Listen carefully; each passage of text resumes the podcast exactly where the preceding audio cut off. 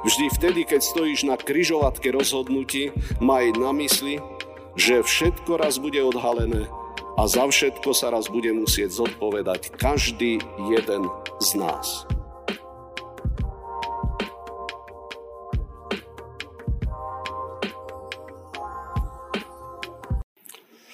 Bratia a sestry, posledné nedele cirkevného roka prinášajú so sebou tému o posledných veciach človeka. Minulú nedeľu sme v Rajci si hovorili o znameniach konca času. A dnes, v predposlednú nedeľu cirkevného roka, máme pred sebou tému posledného súdu. Ozaj, čo vás napadne, keď sa hovorí o súde. Mňa, bratia a sestry, napadne väčšinou rozhorčenie, keď súdy nekonajú tak, ako by mali. A dlho sme v našej spoločnosti počúvali pri mnohých podozreniach, skutok sa nestal.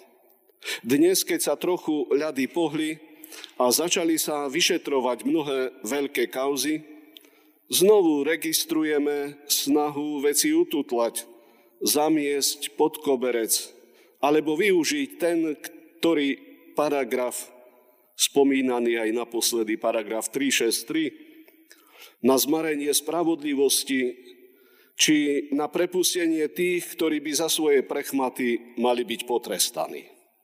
Ale taká vie byť ľudská spravodlivosť, ohýbateľná a pokrývená, ako to naznačujú aj tie paragrafy.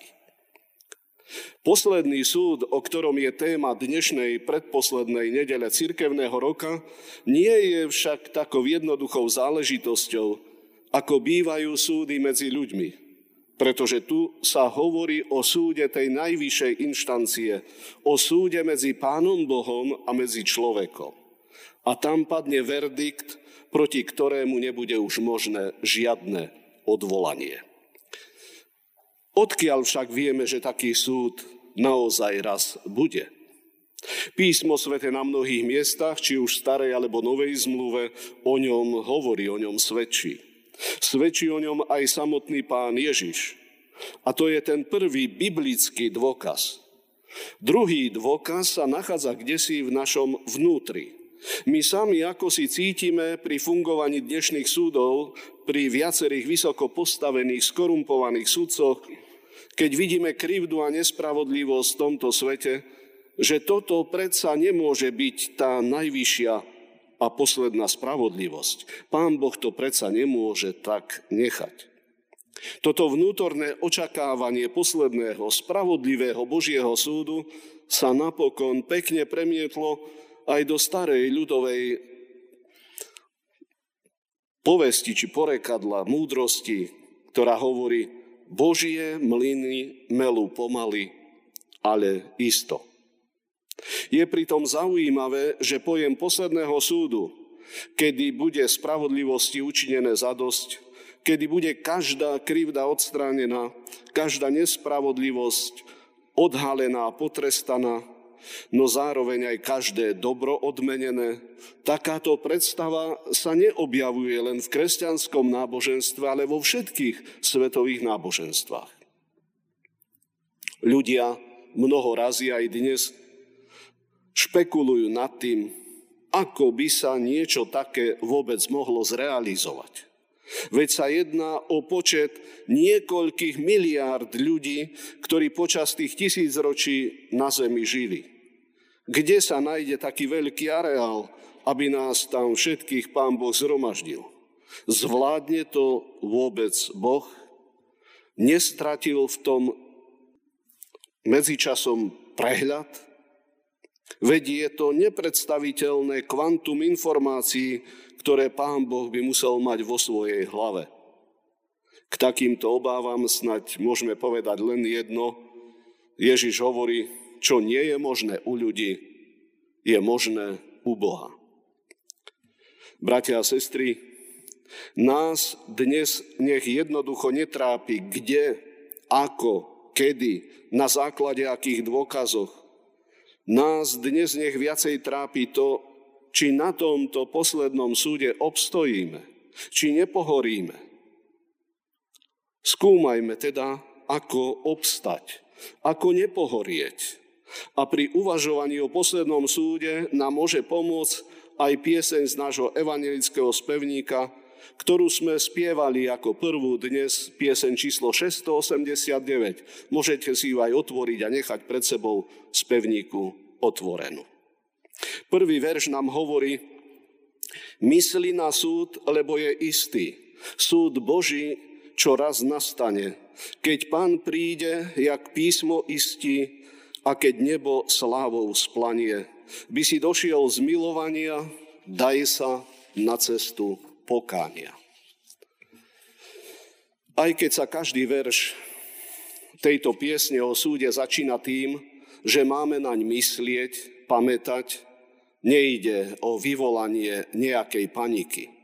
Ide predovšetkým o užitočnú informáciu, ktorá nás má na súd pripraviť. Ide o to, aby sme v rýchlosti života nezabudli na to, že raz sa nám bude treba pred Pána Boha postaviť a zodpovedať sa. Pre autora tejto piesne, Karola Kuzmányho, je súd istý, pretože o tom hovorí písmo svete.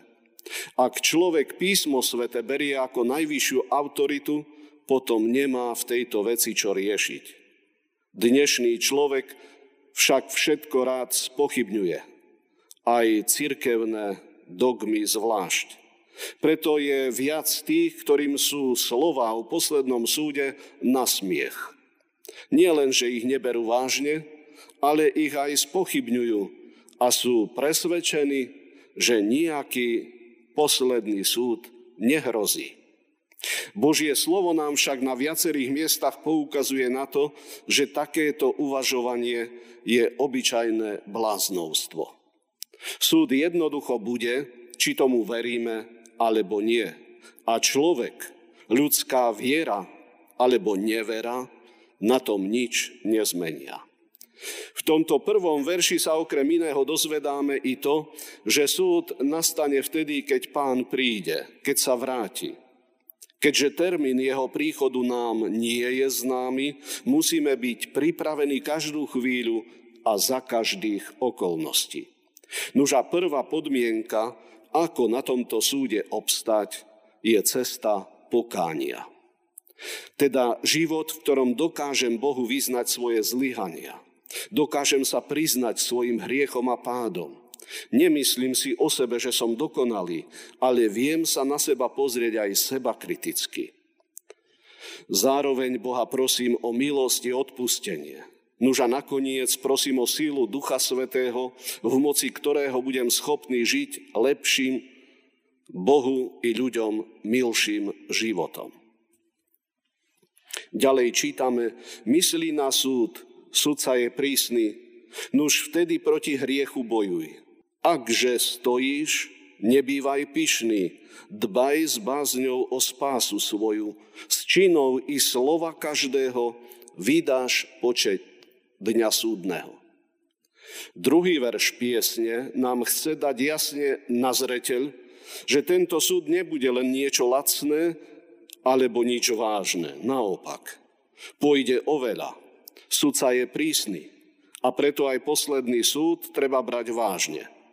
Takéto vnímanie súdu sa potom môže prejaviť okrem iného aj našim aktívnym zápasom proti hriechu.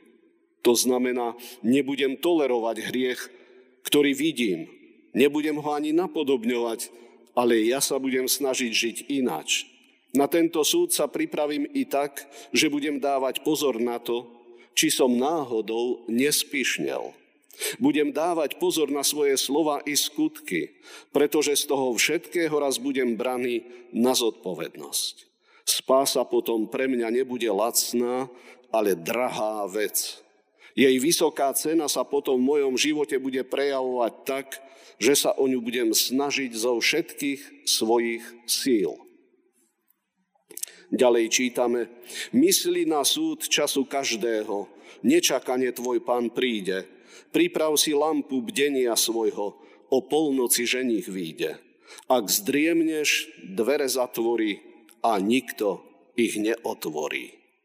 V treťom verši nám autor piesne dáva na vedomie, že ľudská pozornosť sa časom otupuje. Ak sa dlhší čas nič nedeje, človek začne rýchlo rozmýšľať nad tým, že možno z toho nakoniec ani nič nebude. Rýchlo sa objavia pochybnosti v zmysle, kto vie, či je to vôbec pravda. Veď prešlo už toľko rokov a doposiaľ sa nič nestalo. Je pravda, bratia a sestry, že každý si môže pri počutí slov o poslednom súde vybrať. Jeden ich môže brať vážne a zariadi sa podľa toho, druhý nie. Ten, kto tie slova berie vážne, ten si svoju lampu viery a vzťahu s Pánom Bohom stráži, chráni, nenechajú vyhasnúť. Ten, komu je to jedno, ten na to kašle a v živote sa upriami na všeličo iné.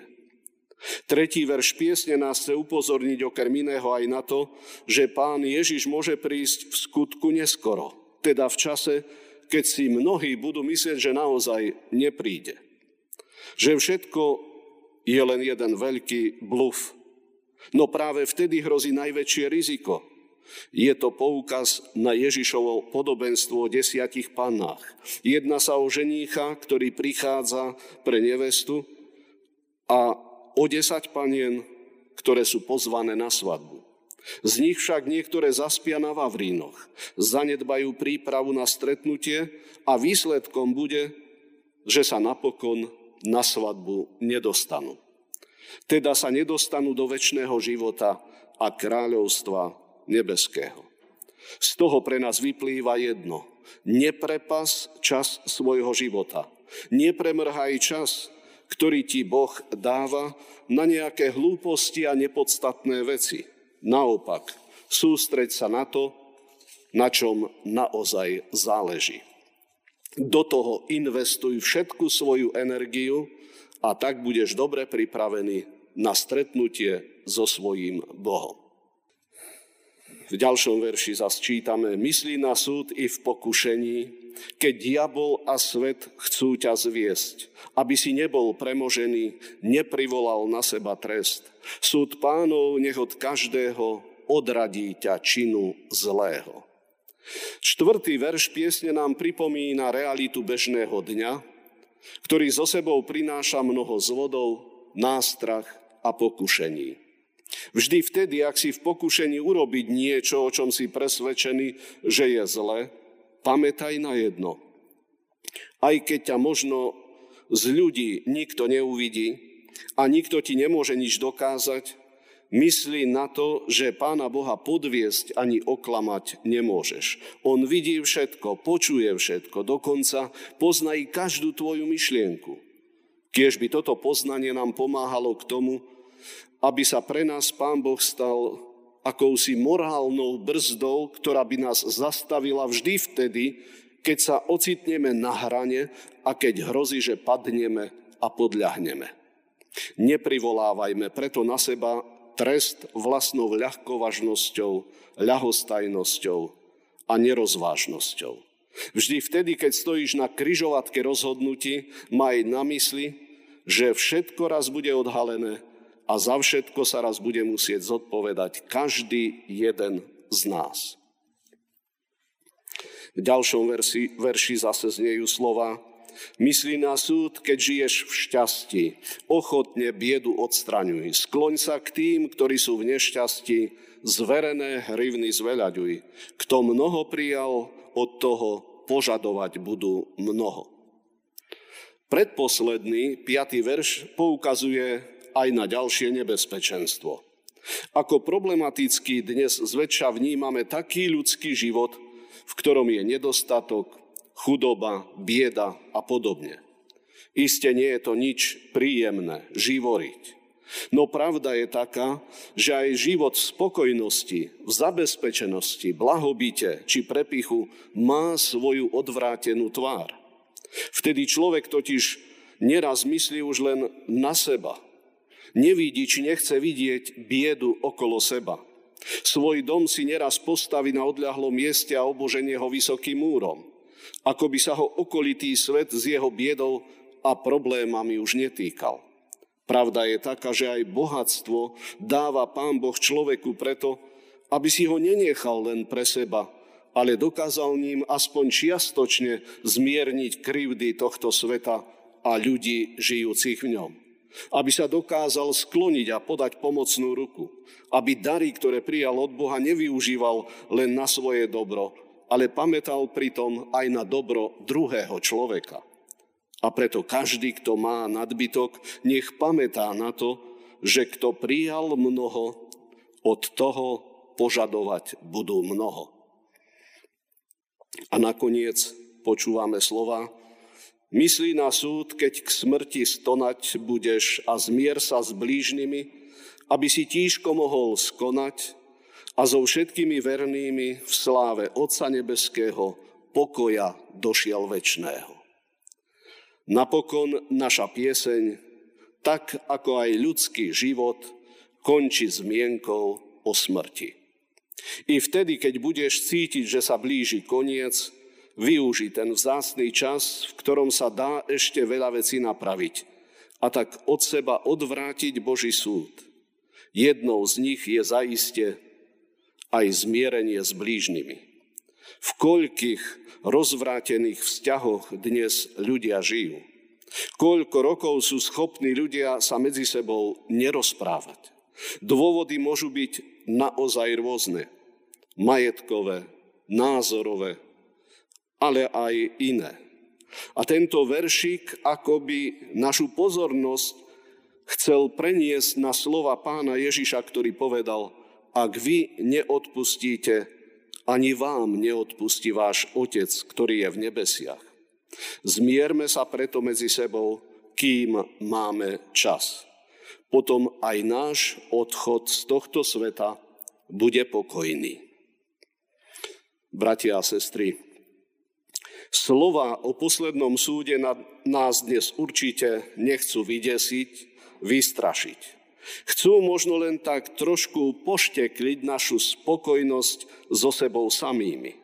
Chcú nás priviesť k úvahe nad otázkou, čo ak je to naozaj všetko pravda?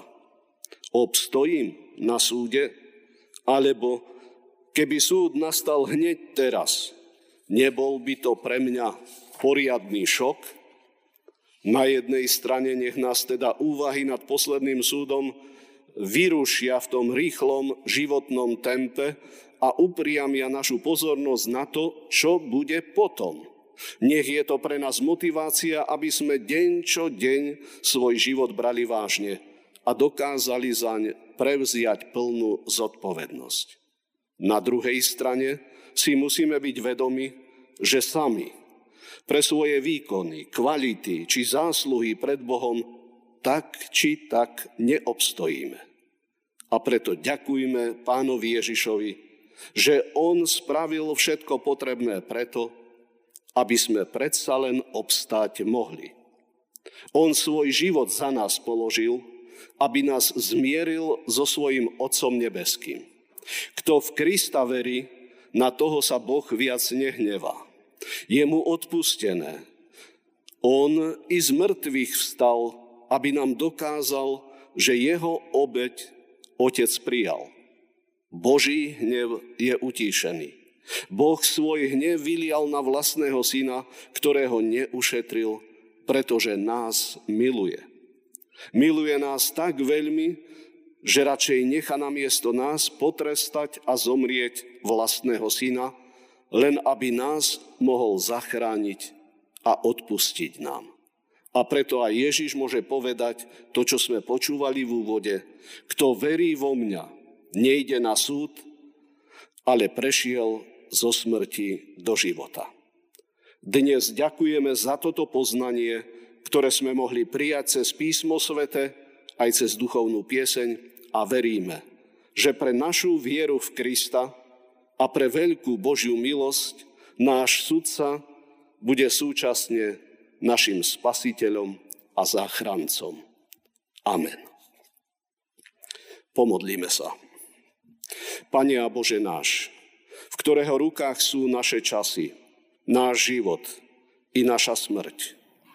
Ďakujeme Ti, že nás cez tieto posledné nedele v cirkevnom roku upozorňuješ na posledné veci a predovšetkým na posledný súd, na ktorom sa ocitnú všetci ľudia bez rozdielu a kde padne spravodlivý rozsudok o každom jednom z nás. Odpust nám, prosíme, ak neraz žijeme tak, ako by sme mali žiť väčšine na tejto zemi. Ako keby posledný súd nemal nikdy nastať.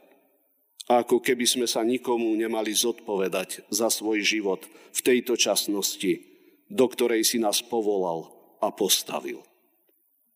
Svojim duchom a svojim slovom nás neustále napomínaj a veď k tomu, aby sme na smrť, vzkriesenie a posledný súd pamätali a podľa toho si živote aj počínali. Pomáhaj nám brať vážne každý deň nášho života pred Tvojou tvárou. Nespoliehať sa na svoje výkony a zásluhy, ale úprimne veriť a nasledovať Ježiša Krista, ktorý nám na poslednom súde bude nielen našim sudcom, ale zároveň aj spasiteľom a záchrancom. Amen.